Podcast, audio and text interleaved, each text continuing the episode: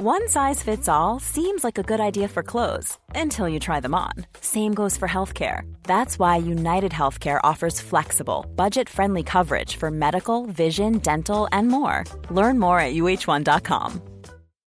Since 2013, Bombas has donated over 100 million socks, underwear, and t shirts to those facing homelessness. If we counted those on air, this ad would last over 1,157 days. But if we counted the time it takes to make a donation possible, it would take just a few clicks. Because every time you make a purchase, Bombas donates an item to someone who needs it. Go to bombas.com slash ACAST and use code ACAST for 20% off your first purchase. That's bombas.com slash ACAST, code ACAST. There's never been a faster or easier way to start your weight loss journey than with PlushCare. PlushCare accepts most insurance plans and gives you online access to board-certified physicians who can prescribe FDA-approved weight loss medications like Wigovi and Zepbound for those who qualify. Take charge of your health and speak with a board-certified physician about a weight loss plan that's right for you. Get started today at plushcare.com slash weight loss. That's plushcare.com slash weight loss. plushcare.com slash weight loss. Hyvä podcastin kuuntelija. Minun nimeni on Mikko Siltala. Kai mua radiopersoonaksi kutsutaan. Ja muusikoksikin. Kouluaikoina mä pärjäsin ihan kiitettävästi niissä aineissa, mitkä mua kiinnosti. Nykyään, yli 20 vuotta myöhemmin, noita aiheita on tullut vaan paljon enemmän. Ja tuntuu, että joka päivä mä kohtaan jotain uutta ja mielenkiintoista. Tämä podcast-sarja käsittelee juuri niitä, minulle mielenkiintoisia aiheita tieteestä, historiasta, ilmiöistä ja ihmisistä ilmiöiden takana. Tämä on Mitä tulisi tietää. Mitä tulisi tietää muukalaislegioonasta? Mitä tulisi tietää podcastin tuore jakso tulee tässä. Ja mä mietin oikeastaan, että mä itse jotenkin pohjustaa sitä, miksi mä oon valinnut tämän aiheen nyt, mitä tulisi tietää podcastiin. Mutta tietokirjailija Kari Kallonen, sinä oot kirjoittanut tästä aiheesta kirjaa ja tonkinut ja tutkinut sitä, niin mun mielestä ehkä sä oot hyvä aloittaa siinä mielessä kertomaan mulle, että mikä tekee muukalaislegionasta niin jotenkin mystisen ja mielenkiintoisen, että se nyt esimerkiksi minua tässä kiinnostaa tekemään tämän jakson. No kyllähän Ranskan muukalaislegionalla on tietty tarunhohtoinen maine ja osaksi auttaa se, että äh, siitähän ei ole olemassa oikeastaan minkäänlaisia julkisia arkistoja, että niin kun Suomessa voi jopa nykyään netissä käydä sotapäiväkirjoja läpi, niin, niin Ranskan muukalaislegionasta niin et, et pääse sinne arkistoihin. Ainoastaan nyt muutama vuosi sitten he julkaisivat tämmöisen Memoir des Hommes, miesten muistot, sivun, josta voi löytää tuota sata vuotta sitten kaatuneita miehiä tai kunniamerkin saaneita, mutta että et tavallaan niin tästä lähimenneisyydestä, niin ei sitä pysty tietämään millään paitsi haastattelemalla miehiä sitten, tapaamalla heitä. Ja, ja kaikkien muistot ovat tietysti erilaisia, niin sitten siitä tulee joskus hieman sitä niin sanottua legiona väriäkin joidenkin kavereiden juttuihin. Mikä siinä on taustalla, että se on muodostunut ja heti alusta asti ollut aika tämmöinen vähän mystinen ja salaperäinen? Onko se niin käytännön syy, että pidetään tiedot vähissä vai onko se lähinnä tämmöinen myös, että kun on tämmöisestä pienestä vähän niin kuin salaseuramaisesta jutusta kyse, niin nehän tietenkin aina lisää kiinnostusta myös. No se ehkä lähti jo ihan silloin 1831, kun legionaa perustettiin, niin tehtiin tämmöinen, Ranskassa oli kaiken näköisiä vallankumouksia harva se vuosi ja silloin perustettiin tämmöistä siellä kuljeksivista ulkomaalaista sotilaista sitten armeija, josta tuli muukalaislegioona ja sitten ajateltiin, että okei, ei ole kovin hyvä pitää näitä ulkomaisia sotilaita Ranskassa, heidät lähetettiin Algeriaan, niin ehkä siitä tuli tavallaan tällainen pieni mystisyys, että ne olivat tuntemattomia miehiä, jotka oli värvätty jostain, jotka sitten taistelevat tuon trikolorin alla Ranskan puolesta, että veikkaan kyllä, että se tavallaan ju- juurtuu jo sieltä kaukaa kaukaa sitten. Mitä se sitten on? Ranskan mukalaislegiona Varmaan tehtävän kuvat on vuosien varrella tästä 1800-luvusta muuttunut paljon, mutta miten kuvailisit sitä, miten ne on vuosien varrella kehittynyt ja missä nyt ollaan? No kyllä ihan, ihan alussa oltiin, oltiin tosiaan, niin jos tuolla Pohjois-Afrikassa sitten, jossa niin kuin Ranska oli kuitenkin niin kuin kolonialistinen valtio, siellä pyrittiin vallottaa maailmaa, maailmaa ja tuota, siihen oli helpompi käyttää sitten ulkomaisia sotilaita kuin sitten, että ranskalaiset itse siellä kaatui, kaatuisivat. Ja, ja sitten tämä siirtomavalta toki laajeni sitten vielä niin kuin pidemmälle. Tuonne mentiin ihan Etelä-Amerikkaan ja mentiin sitten tuonne Kaukoitään, Indokiinaan saakka. Eli silloin kun Ranska oli suurimmillaan, niin silloin myöskin niin kuin legionaa käytettiin kaikkein eniten tuolla joka puolella maailmaa. Oikeastaan sitten oli Algerian sota tuossa 50-luvun lopulla, 60-luvun alussa, jolloin sitten Algeria itsenäistyi ja silloin muitakin siirtomaita itsenäistyi, niin se oli tavallaan niin sitä yhden aikakauden loppua. Sitten jos puhutaan 90-luvusta, niin legionalaisia oli yllättävän paljon esimerkiksi Balkanin sodassa niin tuota YK rauhanturvatehtävissä. Eli siellä kaveri, joka oli legioonassa, hän vain vaihtoi tuosta merki hiasta ja laittoi siihen YK-merkin ja hän oli rauhanturvaaja. Ja siellä sattui aika erikoisia tapauksiakin. Esimerkiksi suomalainen legionalainen saattoi olla ollut siellä YK-joukoissa Suomen rauhanturvaajana. Sitten hän on vuoden päästä eri nimellä Ranskan rauhanturvaajana. Eli, eli se oli semmoinen toinen aikakausi. Ja nyt tämä viimeinen aikakausi, niin legiona on osa, nykyaikainen osa Ranskan armeijaa. Se on noin kymmenesosa Ranskan maavoimien vahvuudesta, että se on aina ollut hyvin aseistettu, hyvin koulutettu. Se ei aivan ole tämmöinen niin erikoisryhmä, mutta tämmöinen kuitenkin erikoisjoukko, joka on osa modernia nykyaikaista armeijaa. Minkälainen se on sitten se muukalaislegionan rakenne? Luulen, jotain rykmenttejä siellä on kuitenkin ja mikä se kokonaismäärä on, paljonko legionalaisia on ja miten se siellä jakaantuu sitten? Joo, legionalaisia, sanotaan Ranskan armeijassa on kaikkiaan noin 200 000 miestä ja naista. Maavoimilla on noin 100 000 heidän vahvuutensa ja legionan vahvuus on tuommoinen 90 000, he eivät ihan tarkkaan sitä kerro. Rykmenttejä on kymmenkunta, taitaa olla tarkalleen 11, jos lasketaan tämmöiset niin esikunnat ja koulutusrykmentit. Ja, ää, näitä rykmenttejä sitten oli alun perin eri puolilla maailmaa. että ni, niitä oli tuolla ää, Afrikassa ja, ja Etelä-Amerikassa ja, ja Euroopassa ja totta kai. Ja, ja, mutta tänä päivänä niin oikeastaan kaikki paitsi yksi rykmentti ovat Ranskassa. Ja se ainoa rykmentti, joka on muualla, on tuolla Etelä-Amerikassa Ranskan Guajanassa. Ja sen taas tunnistaa monesti siitä, että siellä on tämmöinen ää, avaruusasema, mistä lähtee satelliitit. Se johtuu siitä, että kannattaa olla päivän lähellä, niin sieltä eurooppalaisetkin lähettää näitä satelliitteja ja siitä asemaa sitten vartioivat nuo Ranskan muukalaislegionan kaverit ja muuten he sitten partioivat siellä viidakossa ja tällä.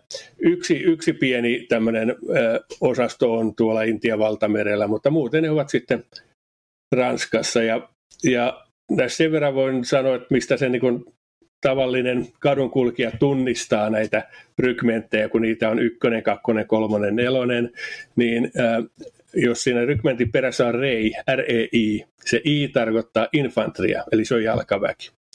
R-E-G, G on geni, eli se on pioneerijoukkue. Ja REP, eli P Parachute, se on laskuvarjojoukkue. Että ehkä yksi kuuluisimmista näistä rykmenteistä on kakkosrep, joka on Korsikassa, eli siellä on laskuvarjoilla hyppinyt aika montakin suomalaista tässä vuosikymmenten varrella. Onko siinä joku tuota, järjestys, miten näitä sitten lähetetään tosi toimiin vai kierrätetäänkö sitten ihan tuommoisella niin tasaisella rytmillä? Öö, oikeastaan nyt ihan viime vuosina ei ole lähetetty, Ranska ei ole osallistunut suoraan moneenkaan tämmöiseen operaatioon. Taitaa olla Persialahden sota semmoinen viimeinen, missä oli ihan suoria yksiköitä, joita lähetettiin. Näiden rykmenttien sisällä on sitten vielä tämmöisiä niin kommandojoukkoja ja muita.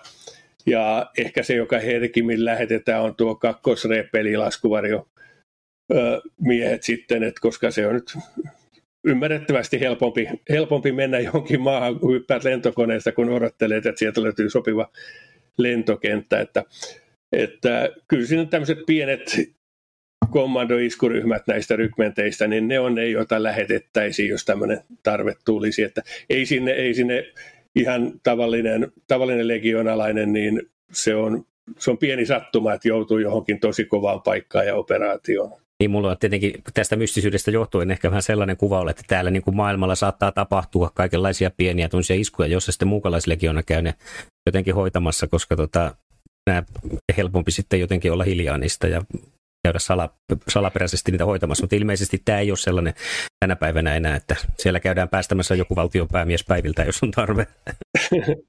Ei, ei, kyllä ennemmin käydään suojaamassa jotain valtion päämiestä, että joku muu ei päästä häntä päiviltään, että, että niin kuin totesin, silloin 90-luvulla oli, oli sitten esimerkiksi tuo Balkanin sota sitten, jossa pyrittiin erottaa sitten näitä sotaa käyviä joukkoja toisistaan. Niitä tulee mieleen 94 Ruandan kansanmurha, niin sinnehän YK ei ollut lähettämässä lisää väkeä, vaikka sitä pyydettiin ja koko tapaus eskaloitui sitten niin valitettavan suureksi. Siellähän sadan päivän aikana kuoli noin 800 000 ihmistä, mikä on aivan käsittämätön määrä tänä päivänä ajatellessa. Niin sinne sitten loppujen lopuksi yhdessä kohtaa Ranska lähetti 2500 sotilasta ja siinä joukossa oli sitten muukalaislegionalaisia. Eli se oli tällainen voisi sanoa, että ei se nyt ollut iskuryhmä, mutta osasto, joka lähettää suorittamaan tämmöistä erikoistehtävää, että, että kyllä niitä tulee kuitenkin jonkin verran, mutta ei, ei tosiaan mitään salamurhia tai vastaavia, että enemmän ne ovat suojaustehtäviä. Ja, ja ehkä se, mikä voi näkyä tuolla tavalliselle ihmiselle on myöskin, että kun Ranskassa tapahtuu esimerkiksi joku terrori-isku, niin sitten huomataan, että uutiskuvista, että siellä onkin nyt sitten sotilaita kadulla, että heillä on sitten se, aikoinaan oli vielä se FAMAS rynnäkkökivääri, jonka tunnisti siitä, että siinä on semmoinen kahva päällä. Sen erottaa suomalaista rynnäkkökiväristä helpolla, niin he ovat siellä usein niin kuin vartioimassa jotain Eiffeltornia ja muuta tällaista, että, että tämä on tämmöinen niin kuin, ä, oma tehtävänsä on tämä suojaustehtävä siellä sitten, että, että mutta kyllä, kyllä silti niin, no jos vielä sen verran jatkaa, että tuossa Pohjois-Afrikassahan on ollut Ranskalla niin vuosia tämmöinen operaatio Barkhane, joka tarkoittaa, että siellä on niin viisi Afrikan valtio Pohjois-Afrikassa, jossa sitten Ranska pyrkii omalta osaltaan vaikuttamaan siihen, että siellä suhteellisen vahvana paikoittain oleva al ei sitten saisi valtaa.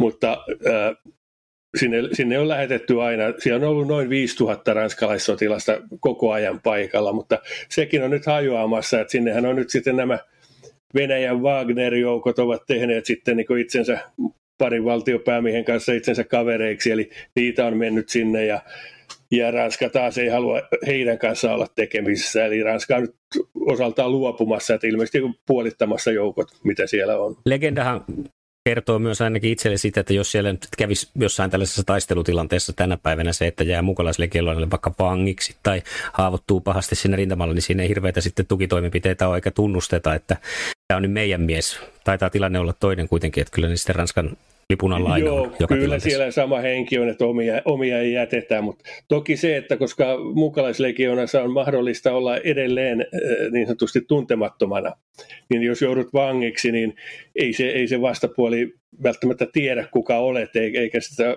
ole pakko kertoakaan, mutta kyllä he omansa pyrkivät pelastamaan sieltä joka tapauksessa, mutta että kyllä siellä edelleen tämä mahdollisuus siihen tuntemattomuuteen on, eli se on säilynyt ihan sieltä kautta vuosisatojen jo.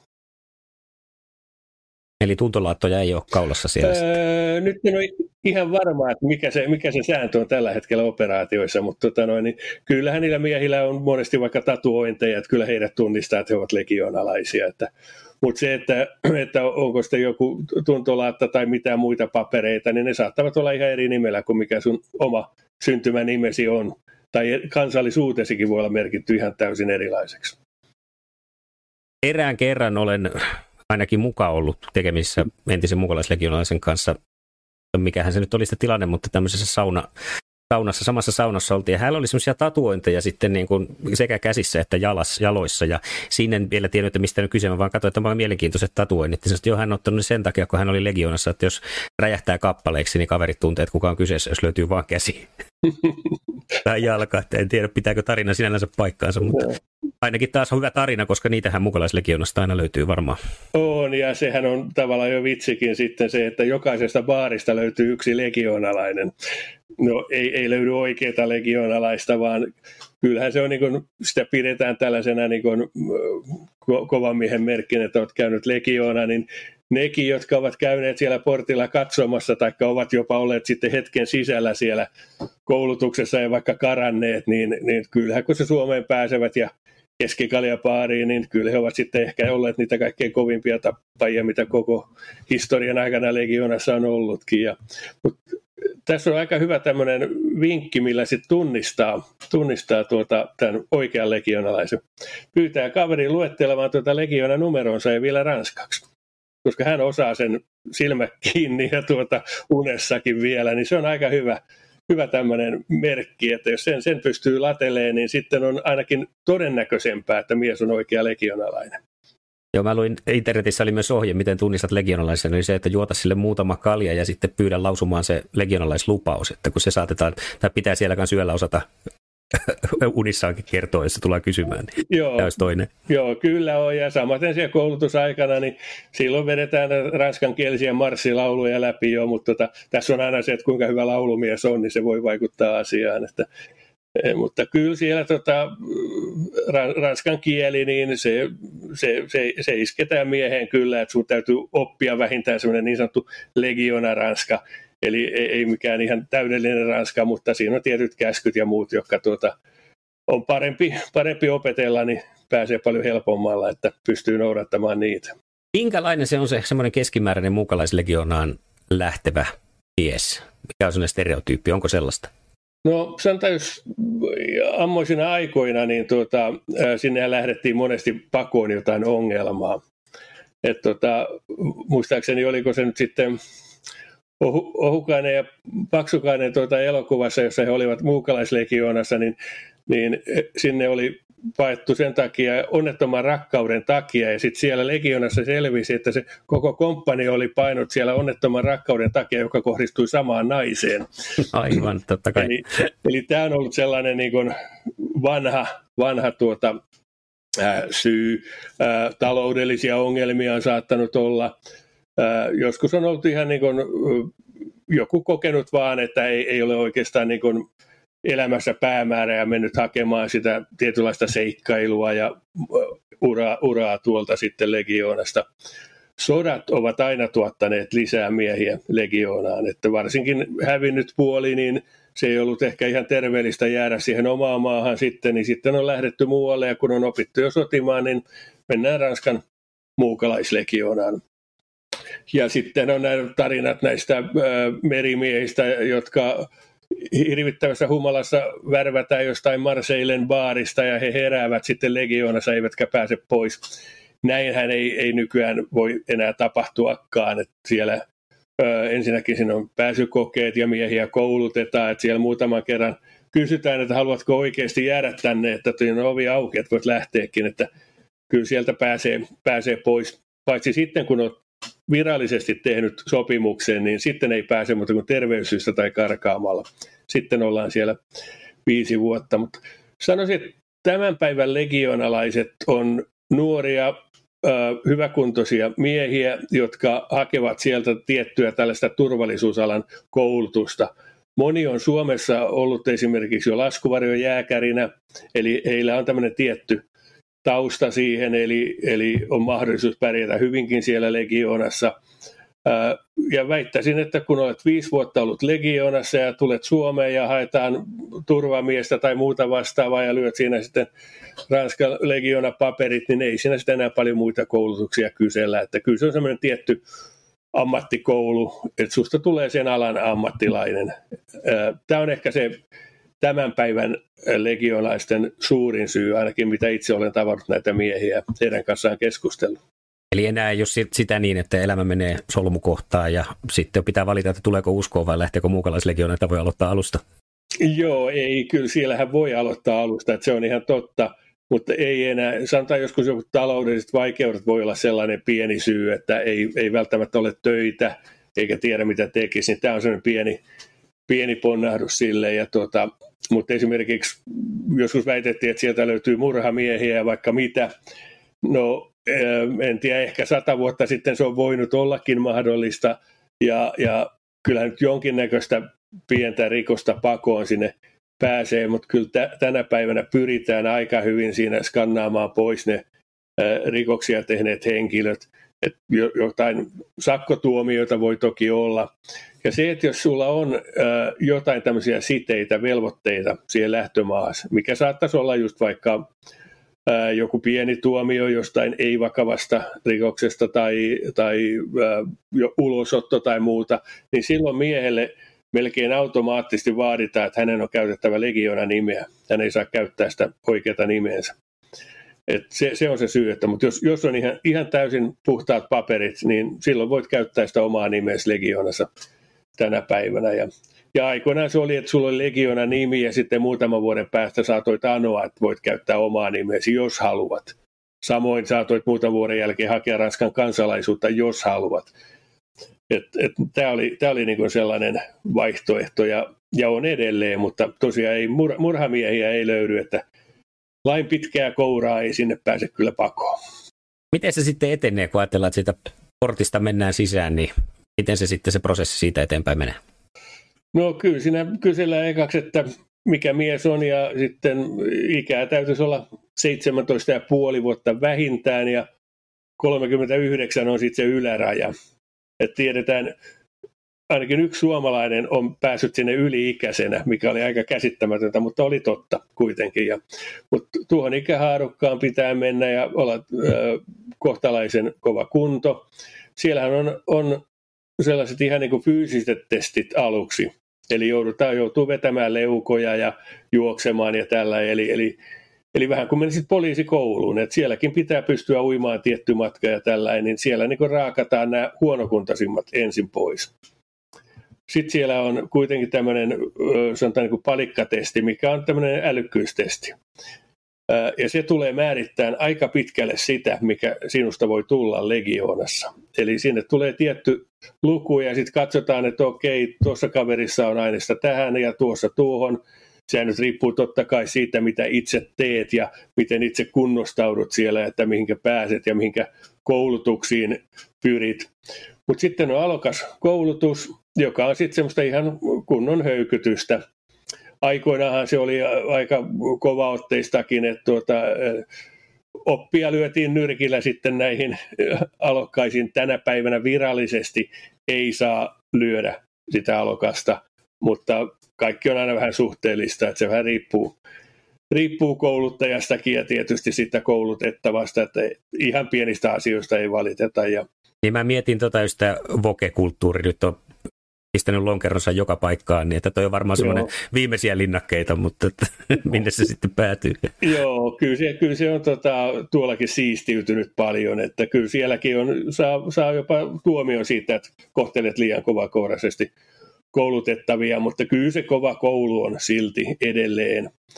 Ja sitten tämän koulutuksen jälkeen, joka kestää tuollaisen kolme-neljä kuukautta, niin sitten on semmoinen niin sanottu kepimarssi, eli se saattaa olla tuommoisen 3-40 kilometriä ehkä marssi, täyspakkaukset selässä, sää saa olla ihan mitä tahansa, se voi olla räntäsadetta tai rankkasadetta tai, tai, tai erettömän kuumuutta, niin sen marssin kun selviät, niin sitten olet selvinnyt sen koulutuksen, saat käyttää tätä ää, muukalaislegionalle ää, tuttua ää, kepiä, valkoista hattua, Eli, eli olet oikeutettu käy, käyttämään tätä.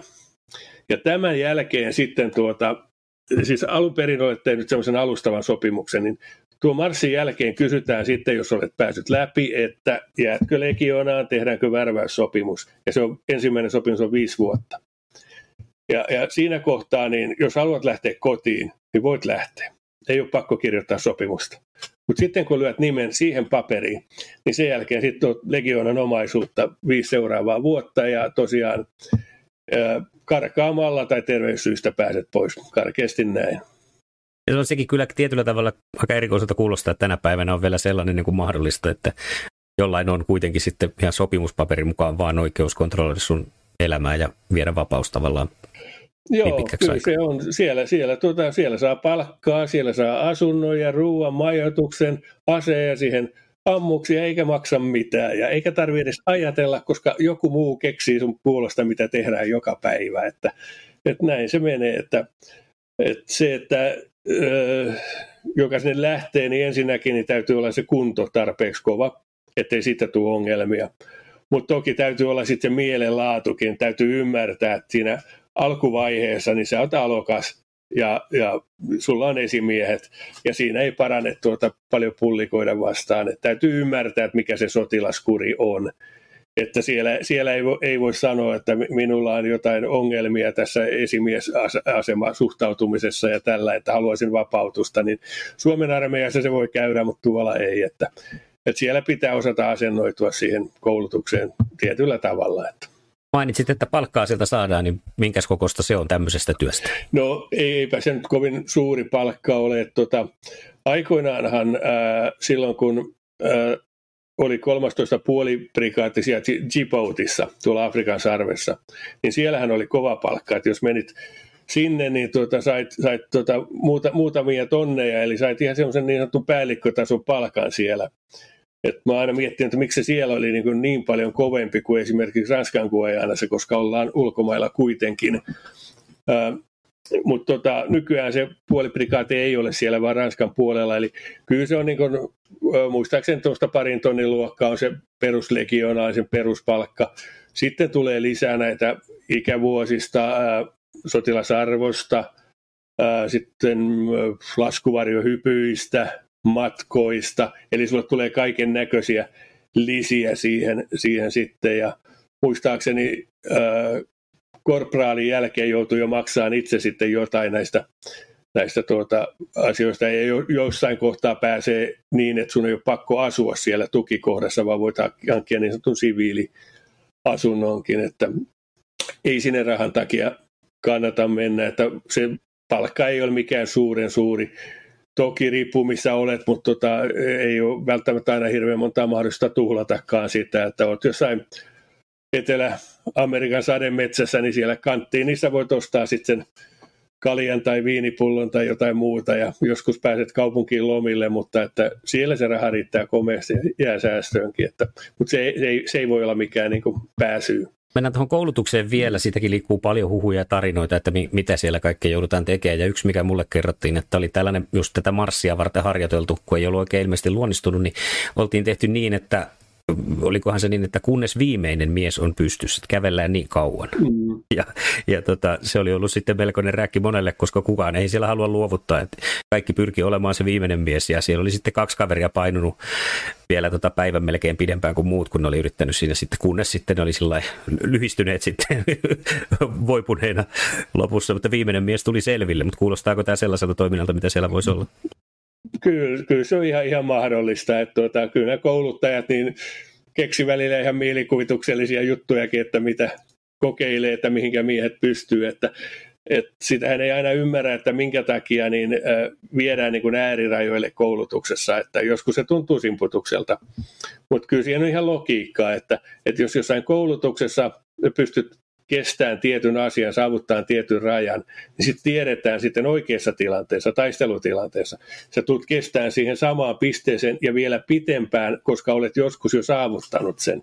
Eli, eli siinä on tällainen logiikka, vaikka se välillä tuntuu järjettömältä ja Kyllä tuolla on kuullut tästä monesti sitä yhteishengestä, mikä on tuolla koulutuksessa jo, että siellä Kepimarssissa, niin siellä on joltain kaverilta nyt ei nyt ihan jalka katki, mutta sanotaan, että vaikka nilkka on mennyt, niin kyllä se viereinen kaveri tukee sua ja vie sua eteenpäin ja, tai ottaa jotain omia tavaroita kannettavaksi tai muuten. Että kyllä se yhteisenkin veljeys siellä niin kun alkaa kehittyä, kehittyä jo niillä kohdilla. Että itsestään täytyy pitää huolta, mutta että kyllä miehet, jotka on ollut, niin ovat puhuneet, että se, se on enemmän kuin ystävyyttä, että se on tavallaan veljeyttä, kun käyt sen legiona läpi. Ja kai se sitten mm. tota, nimenomaan lisää sitä veljeyttä sitten, kun niitä haasteita tulee siellä jo harjoituskaudella ja niistä pyritään selviytymään, niin totta kai se valmistaa sitten siihen, siihen sitten tosi paikkaa, jos on tulossa ja luo niitä siteitä, mutta ehkä jonkinlaista tuommoista osviittaa tai vertailukohtaa voisi saada. Mä olin tuolla, tuolla, tuolla Barcelonassa tässä oliko nyt pari vuotta sitten, ja siellä tapasin erään tällaisen amerikkalaisen hävittäjälentäjämiehen, joka kertoi, että kun hänet Neivissä koulutettiin, että se erikoisin tai se niin kuin homma siinä oli se, kun oli harjoiteltu sitä tilannetta, että jos käy niin, että kone tippuu ja sä oot yksin, niin hän kertoi sillä, että hänet, hänet oli silmät sidottuna jossain siellä Colorado, en tiedä missä, mutta että lunta oli ja, ja silmät sidottuna pistetty semmoiseen vesiämpäriin semmoisen niin kuin iso metalliseen ämpäriin ja kansi kiinni. Ja sitten sitä oli hakattu sitä peltistä ämpäriä sillä, kun oli pää ollut tuota, suu siinä pinnalla, niin puoli tuntia. Ja sen jälkeen se kansi oli otettu pois, kun hän oli tavallaan niin kuin hypotermiassa. Ja sitten niin melkein jo, että nyt alkaa olla kylmä. Ja sitten kaikki oli kadonnut siitä ympäriltä ja siinä oli niin kuin ohjeet, että mihin pitää selviytyä. Että siinä vaiheessa meinasi tulla äitiä ikävä ja itku, että kyllä aika rajuja noi on noi jutut, mitä joutuu käymään läpi. Mutta toisaalta hän sanoi, että kyllä hän nyt sitten tietää, että hän aika tota, niin kylmissä olosuhteissa pystyy toimimaan vielä, jos yksin tippuu. Joo, hän tietää, että jos hän jonain päivänä löytää itsensä avannosta, niin, niin tietää, että hän pystyy selviämään siitä, että hän voi toteuttaa sitä, mitä hänelle on opetettu silloin ja minkä hän on oppinut. Että kyllä se kova mm-hmm. koulutus, niin kyllä se säästää henkiä ja, ja sitten varsinkin kun on tiukka tilanne, niin sun täytyy luottaa siihen viereiseen kaveriin. Sä, sä pelastat sen hengen ja se pelastaa sun hengen. Eli sulla täytyy olla se luotettava kaveri siinä, joka on koulutettu. Että, että kyllä sillä, ei se, ei se turhaa se, se kova koulutus on, vaikka se tuntuu joskus ihan ylimitoitetulta tai jopa kidutukselta, mutta että kyllä sillä yleensä ainakin on ihan vissi merkitys. Everyone knows therapy is great for solving problems. But getting therapy has its own problems too, like finding the right therapist, fitting into their schedule, and of course, the cost. Well, BetterHelp can solve those problems. It's totally online and built around your schedule. It's surprisingly affordable too. Connect with a credentialed therapist by phone, video, or online chat, all from the comfort of your home. Visit betterhelp.com to learn more and save 10% on your first month. That's BetterHelp H E L P. Burrow's Furniture is built for the way you live. From ensuring easy assembly and disassembly to honoring highly requested new colors for their award winning seating, they always have their customers in mind. Their modular seating is made out of durable materials to last and grow with you. And with Burrow, you always get fast, free shipping. Get up to 60% off during Burrow's Memorial Day sale at burrow.com slash ACAST. That's burrow.com slash ACAST. burrow.com slash ACAST. No sinä kun olet suomalaisten tarinoita tutkinut ja siitä kirjankin suomalaiset sotilaat muukalaislegionassa kirjoittanut, niin tuota, mikä se suomalaisten sisuprosentti siellä on? Kuinka moni sieltä tulee sitten sen ennen sopimuksen kirjoittamista lähtee pois ja kuinka moni sinne jää? Hmm. No kyllä suomalaisilla on hyvä maine ollut, ollut aina legioonassa. Et se oli jo silloin ihan aikoinaan, niin aikoinaan ää, siinä sisällisodan jälkeen esimerkiksi meni paljon suomalaisia ja sitten jopa sitten talvia jatkosodan aikaan, niin tuota, muukalaislegionassa oli myös suomalaisia. Sehän oli poikkeuksen aika muukalaislegionalla, koska se tavallaan jakautui kahtia. Oli niin kuin Vision eli saksalaismielisen alueen legionalaiset ja sitten oli niin kuin vapaan Ranskan legionalaiset, Charles de Gaullein mm-hmm. tuota, johtamat. Ja ja sitten sehän oli vähän niin kuin aluksi sattumaa, että kumpaan, kumpaan joudut. Ja sitten periaatteessa he olivat kerran toisiaan vastassa tuolla Syyriassa. Että siellä oli legioona, oli legioonaa vastaan. vastaan mutta ää, ne, jotka olivat siellä muun muassa talvisodassa, niin kertovat, että, että he olivat lähestulkoon kunnia vieraita sitten siellä. Että vaikka kaveri oli suurin piirtein torvis, torven soittaja siellä Legionan bändissä, niin hänet kutsuttiin kenraalin pöytään Suomeen suomalaisena, koska Suomessa oli urhea taistelu talvisodassa Neuvostoliittoa vastaan. Ja, ja myöhemminkin sitten niin suomalaiset on tavallaan pitäneet aina yhtä.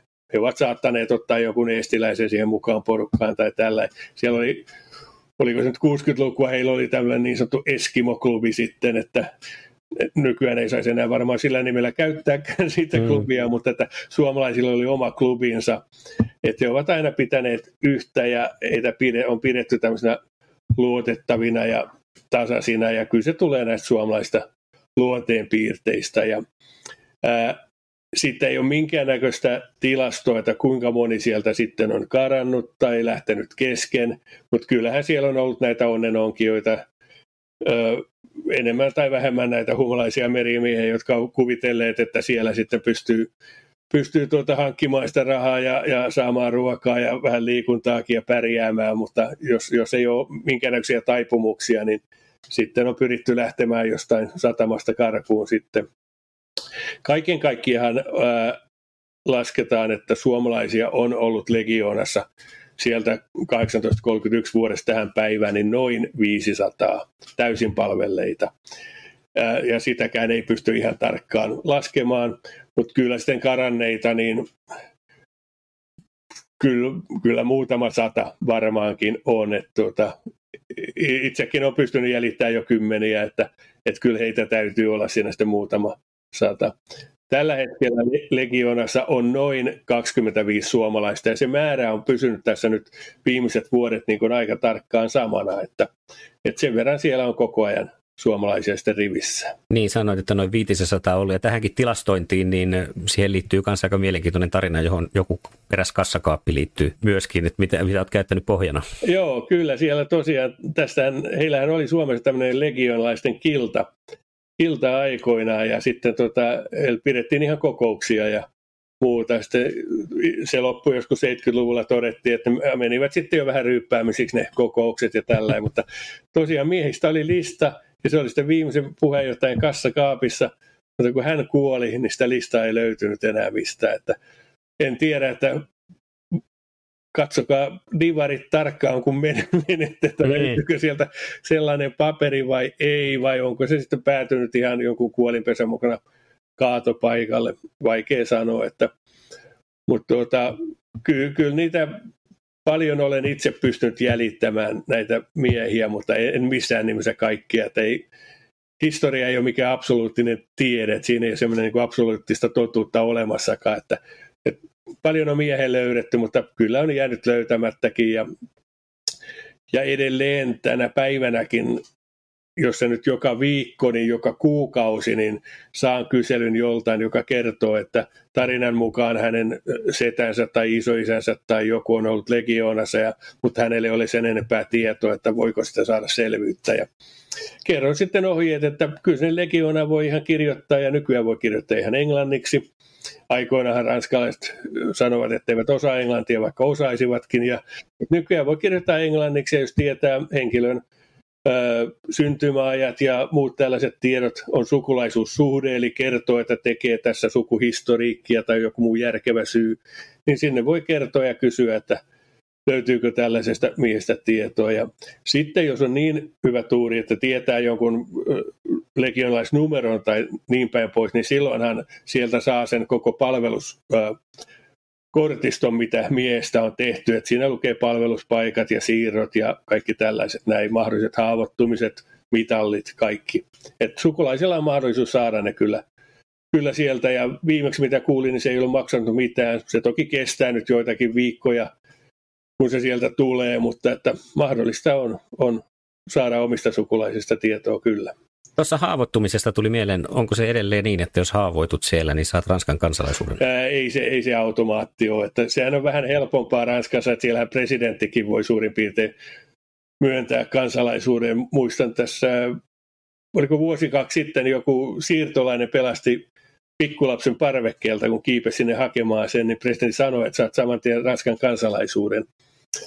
Mutta kyllä, kyllä siellä voidaan palkita kansalaisuudella, mutta yleensä se on se ää, muutama vuoden palvelus, jolloin sitten voit hakea sitä, että en ole ainakaan, ei suomalaisten osalla ole tullut eteen sellaista, että joku olisi haavoittunut ja sen takia saanut sen kansalaisuuden. Että kyllä sen kansalaisuuden on saanut ihan normaali reittiä sitten, jos on halunnut. Sillä oli joku termikin, kun tuolla tuli netissä vastaan, se oli vapaasti käännettynä joku, että vuotaneen veren kansalaisuus tai joku tällainen, Joo. mikä on niin erikoistermi siihen. Kyllä se mahdollista on, mutta se ei, se ei liity ainoastaan legioonaan silloin. Se liittyy sitten koko Ranskan armeijaan siihen käytäntöön.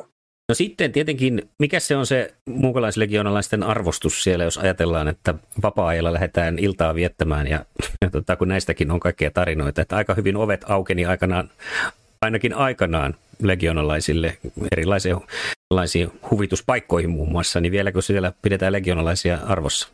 Kyllä, kyllä pidetään, että kyllä siellä jos vanha suomalaislegionalainen menee vaikka Pariisissa Louvreen ja sinne on mittaamaton jono ja katsoo, että kuka siellä on sitten niin kuin vartioimassa joku, joku univormu päällä ja näyttää vaikka vanhaa legiona korttiansa, niin ei, ei sen miehen eikä hänen seuraalaisten tarvitse jonottaa sinne, että kyllä sinne pääsee jonon ohi komeasti, että kyllä se arvostus on edelleen hyvä, että siellä on se, että ollaan taisteltu Ranskan puolesta, niin se pätee sitten niin kuin loppuelämän, loppuelämän ajan, että et kyllä, kyllä siellä ihan, jos nyt voi kutsua heitä sotaveteraaneiksi, vaikka nyt eivät välttämättä kaikki ole missään taistelussa olleet, niin kyllä siellä arvostus on hyvä.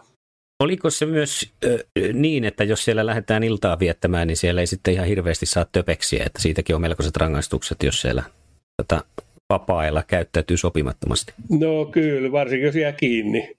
Niin. tota, että sehän on näissä tietyissä kaupungeissa, missä rykmentit ovat, niin siellä on omat sotilaspoliisit sitten kiertelemässä kanssa ja ottamassa omia kavereita kiinni sitten, että muun muassa suomalaisista legionlaisista yksi tunnetuimpia Kyösti Pietiläinen, Karl Peters, hän oli sitten niin kuin vuosia sotilaspoliisina tuolla Korsikalla ja, ja oli melkoisen kovaotteinenkin sitten, että siinä kun sitten kaveria viedään putkaa ja pikkusen pullikoit vastaan, niin kyllä siitä pampusta tuli ja välillä nyrkistäkin sitten, että et, e, ei, ei siellä kannata tuota paljon virheitä tehdä. Ja sitä paitsi saat sitten rangaistuksen, voit saada esimerkiksi arestia, huonossa tapauksessa voit menettää sotilasarvosi, että, että se, että ei, ei se arestikoppi siellä ole mikään mukava paikka, että kyllä se on helpompi olla palveluksessa, että että järkipäässä siellä kannattaa olla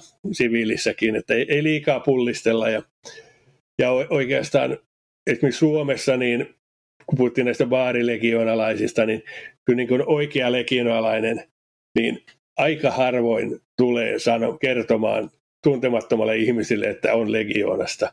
Ei, kyllä he mieluummin pysyvät inkognito, että, että jos joku sitten tunnistaa, niin tunnistaa, mutta ei, eivät he itsestään numero tee siinä suhteessa Suomessakaan edelleenkään. Että. Ja, että huonolla käytöksellä ei pääse pois sieltä, että se ei, se ei ole tie siihen. Ei, ei. Huonolla, huonolla käytöksellä saa koppia vaan useamman päivän, että, että kyllä siellä joku, joku suomalainenkin on viettänyt tuota kopissa kolminumeroisen luvun päiviä. Että tota, en suosittele sitä kellekään. Sillä ei pääse pois. Kyllä siellä pyritään pitämään mies loppuun saakka, että olet palveluksessa, niin tosiaan sitten niin kuin, rangaistuksen voimallakin. Ja, ja sitä paitsi se voi pidentää sun palvelusaikaa, se rangaistus. Se on vielä huomioitava, että se ei, se ei välttämättä auta.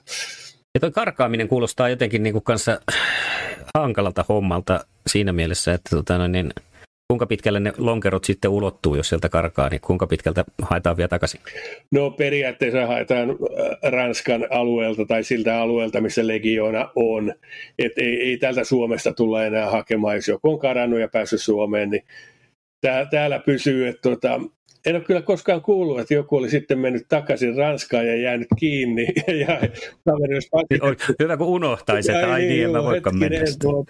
Tämmöinen asia päällä tässä, että et kyllä jos, jos sieltä pääsee pois, niin tuota, kyllä se siinä on, jolle, jolle jää heti kiinni ja pääset maasta pois, niin sitten olet onnistunut siinä.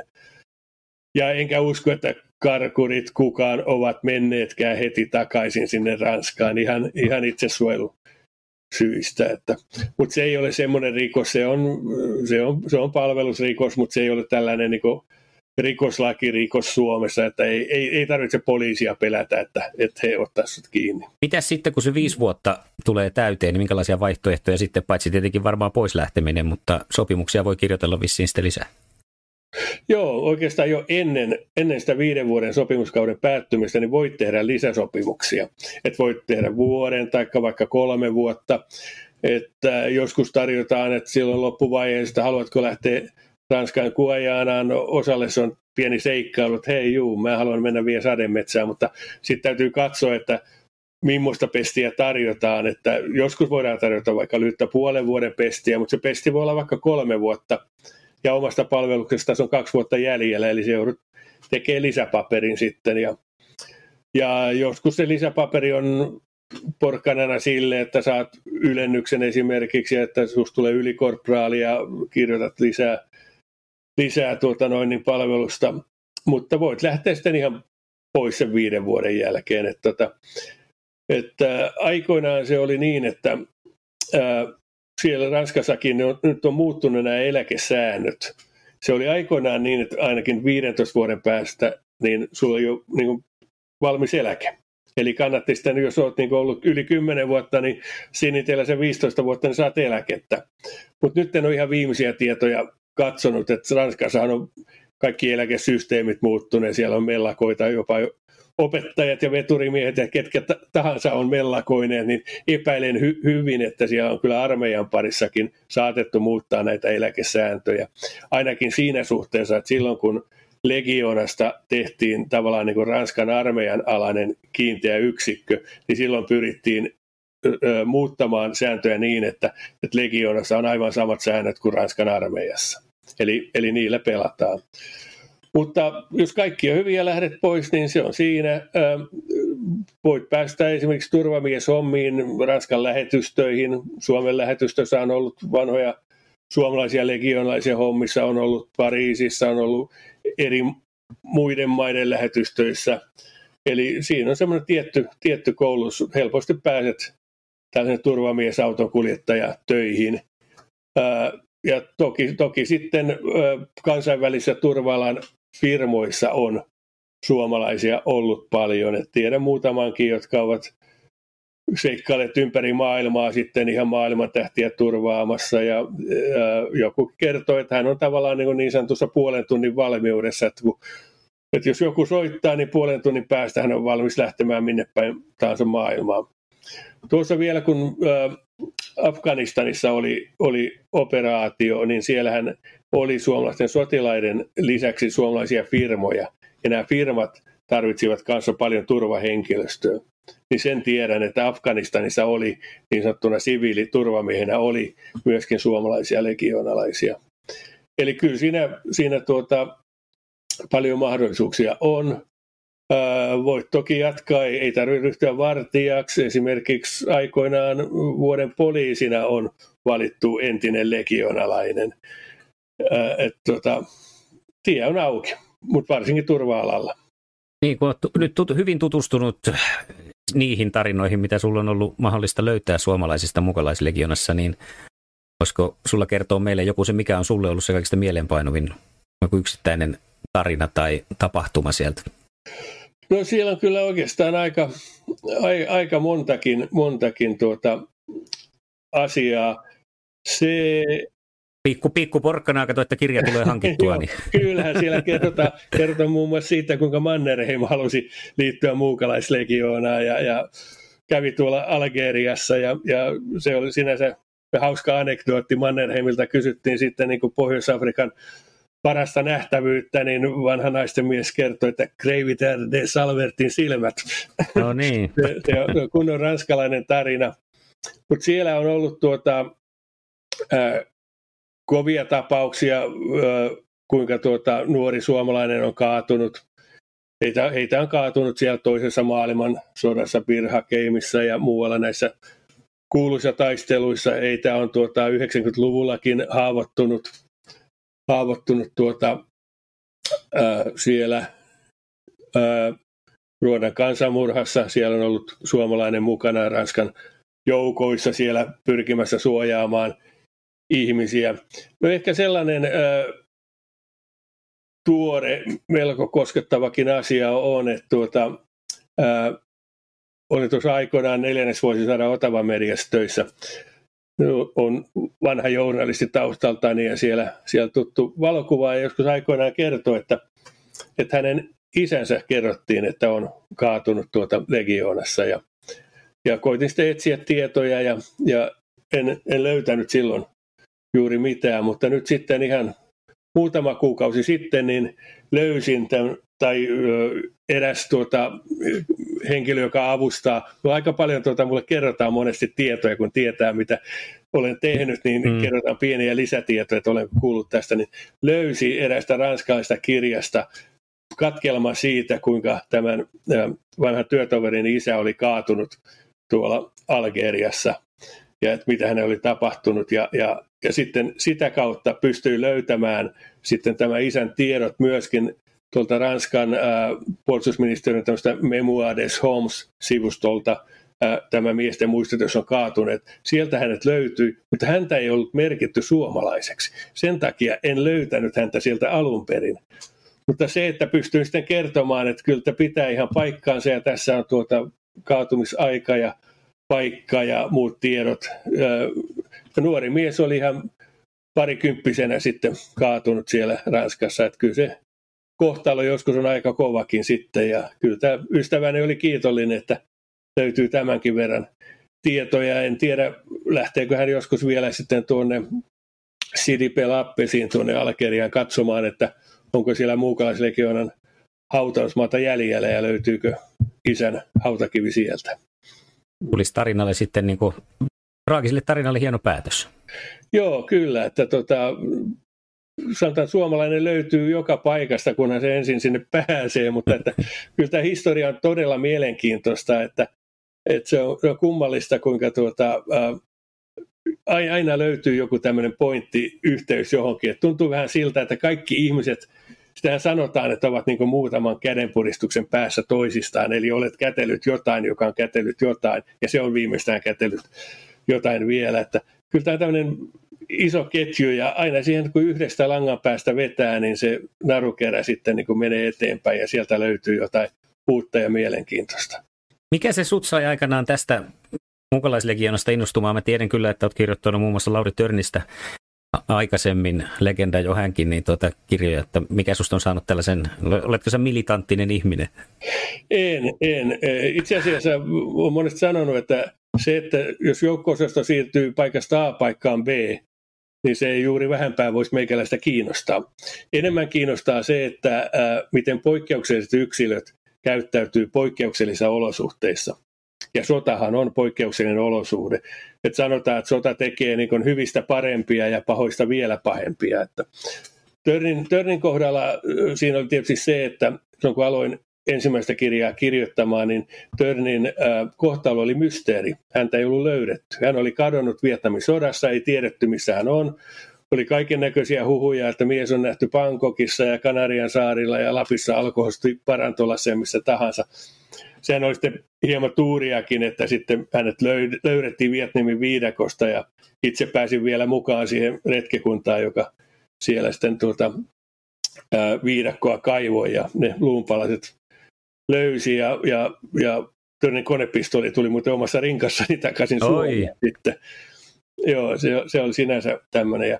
Mutta Legionissa on myös se sama asia, että se on mysteeri, että sanotaan, että sitä ei oikein voi selvittää, että ketä siellä on, ei ole rekistereitä, niin sitten ajattelee, että hei, kyllä tässä nyt tuota, joitain miehiä kuitenkin löydetään ja, ja, ja ää, tässä on oikeastaan se, että kun alat kirjoittaa jotain ja löydät yhden henkilön ja hän kertoo jotain, legionalaisena harvoin kertovat toisesta henkilöstä. He voivat ehkä vahvistaa, että joku asia on totta, tai sitten eivät vahvista. He voivat kertoa itsestään, mutta toiselta henkilöstä tosi harvoin kerrotaan mitään, mutta mutta tavallaan kun saa luottamuksen, niin tämä henkilö voi sitten suositella sinua toiselle henkilölle. Ja hän tavallaan takaa sitten sinut, että tähän voi luottaa ja voit kertoa sen hänelle.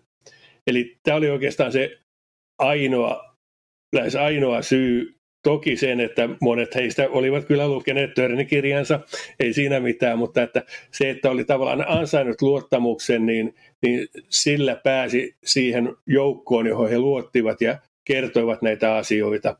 Ja tähän kyllä liittyy se, että tiedän kyllä enemmän asioita, mitä kirjassa on, mutta en voi niistä kirjoittaa. Että se asia on sovittu näin, että, että okei, tiedän, etten mene aivan pieleen, mutta on sovittu, että tätä asiaa ei kirjoiteta tähän. Että siinä on se luottamus ja et kyllä tämmöinen mysteeri on, ainahan se nyt viehättää, että pystynkö ratkaisemaan tai selvittämään jonkun tuntemattomaksi jääneen asian. Ja tässä vielä se, että monta kertaa saattaa olla niin, että pystyn selvittämään tämän tuntemattomaksi jääneen kohtalon ja vielä, jos se sitten on joku henkilö, joka etsii sieltä isäänsä, isoisäänsä, sukulaistaan ja sitten pystyy auttamaan tästä, niin onhan se hieno asia. Se on vähän niin kuin tiivistämisen paikka, kun ohjelman nimi on Mitä tulisi tietää, niin Kari, mitä tulisi tietää muukalaislegionista? No ehkä se, että vaikka sen maine on ollut tällainen vähän, mihin voi ongelmia päästä pakoon ja, ja niin päin pois, niin tänä päivänä se on tosiaan ää, kor, hyvin koulutettujen miesten paikka, joka on moderni osa Ranskan armeijaa. Ja siellä saa tuota erinomaisen turvakoulutuksen. Et se on lähinnä niin kuin tiivistettynä, että sillä on edelleen tarunhohtoinen maine, mutta se ei ole enää sama legioona, mikä se oli aikoinaan. Ja vaikka meininki on siellä kovaa ja rankkaa, niin ilmeisesti ihan täysjärkisiä ihmisiä sieltä on sitten pois tullut, kun olet heitä tavannut. Kyllä, kyllä sieltä tulee. Että joskus sanotaan, että tota, Legiona olisi jotenkin pahentanut jonkin ongelmia, niin kyllä mä sanoisin, että Legiona päinvastoin on pitänyt aika monta miestä hengissä. Että siellä ollaan kuitenkin niin kuin turvallisessa ympäristössä ja pidetään huolta siinä, että että kyllä niitä ongelmia sitten pystyy siviilissä löytämään vielä enemmän. Että toki ymmärrän kyllä, että jos joutuu koviin paikkoihin, niin eihän se henkisesti aina helppoa ole, että ne asiat pitää pystyä sitten käsittelemään jälkeenpäin. Että se on ihan sama kuin sanotaan, että olet konfliktialueella ja sotatoimissa, niin 30 prosenttia, ellei enemmän, kärsii tämmöistä posttraumaattisesta syndroomasta, että taistelusta saaruista, että kyllä se sama tulee tuolla legioonassa, että ei se kova, koviin paikkoihin siellä voi joutua edelleen. Loppuun on kyllä kysyttävä, koska sanoit, että sulla on nyt ihan järjesteltävissä aikaa tähän podcastiin, koska uusi kirja on työn alla. Uskallatko siitä nyt vähän rauttaa meille, että mitä se tulee sitten käsittelemään? Mm, joo, no kirjahan ei ole sinänsä vielä julkinen. Se on tässä hyvällä mallilla lähtenyt, mutta se on, se on elämäkerrallinen ja liittyy näihin kirjoihin, joita olen aikaisemmin kirjoittanut, että itse asiassa aina jokainen kirja niin jollain tavalla liittyy siihen edelleen, niin se on aina pieni yhtymäkohta, että, että kyllä uskon, että tuota, ne, jotka pitävät omista kirjoista, niin tulevat kyllä lukemaan sen seuraavankin. Että. Koska se on sitten se päivä, kun saadaan tietää, että mikä se on? Öö, usko, usko, no siis varmaankin keväällä, keväällä se kerrotaan, että mikä, mikä kirja on, ja uskoisin, että tuossa lokakuun paikkeilla se ilmestyy sitten kovissa kansissa sitä jäämme odottamaan. Otetaan hei joskus se törnijakso kanssa, koska mä rupesi kyllä sekin, kun sä oot siellä ollut viidakoissa ja kaikkea, niin ei me, ei me sua päästä näin helpolla tästä, niin katsotaan sitten, kun sulla on seuraavan kerran aikaa, niin tehdään sekin. Tehdään se vaan, ja mä otan silloin Törnin Carl Gustav konepistoolin sitten näytettäväksi tähän mukaan. Oi, oi. No tämä on nyt sitten, se on, tämä on sovittu. Kiitoksia oikein paljon, hei, ja, Kiitos. ja tota, tsemppiä siihen kirjaan. Missä mallilla se muuten on nyt? Öö, muutama luku on kirjoitettu ja karkeasti menty se perusjuoni läpi, mutta kyllä siinä vielä paljon on tekemistä, että alkumetreillä. No niin, hihat heilumaan. Nimenomaan. Kiitoksia. Kiitos. Seuraa ja osallistu Facebookissa, mitä tulisi tietää podcast ja Instassa nimellä MTT Podi.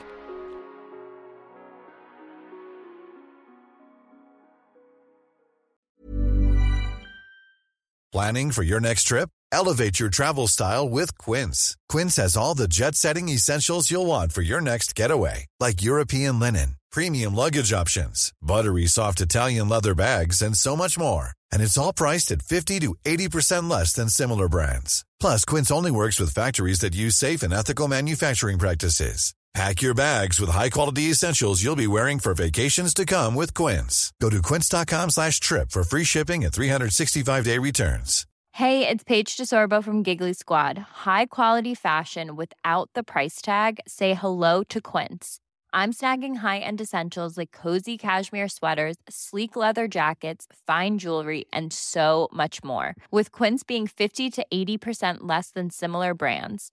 And they partner with factories that prioritize safe, ethical, and responsible manufacturing. I love that. Luxury quality within reach. Go to quince.com slash style to get free shipping and 365 day returns on your next order. Quince.com slash style. When you make decisions for your company, you look for the no brainers. And if you have a lot of mailing to do, stamps.com is the ultimate no brainer. It streamlines your processes to make your business more efficient, which makes you less busy. Mail checks, invoices, legal documents, and everything you need to keep your business running with Stamps.com. Seamlessly connect with every major marketplace and shopping cart. Schedule package pickups and see your cheapest and fastest shipping options from different carriers. With rates up to 89% off USPS and UPS rates. And with the Stamps.com mobile app, you can take care of mailing and shipping wherever you are. Make the same no-brainer decision as over 1 million other businesses with stamps.com. Sign up with code program for a 4-week trial plus free postage and a free digital scale. No long term commitments or contracts. That's stamps.com. Code program.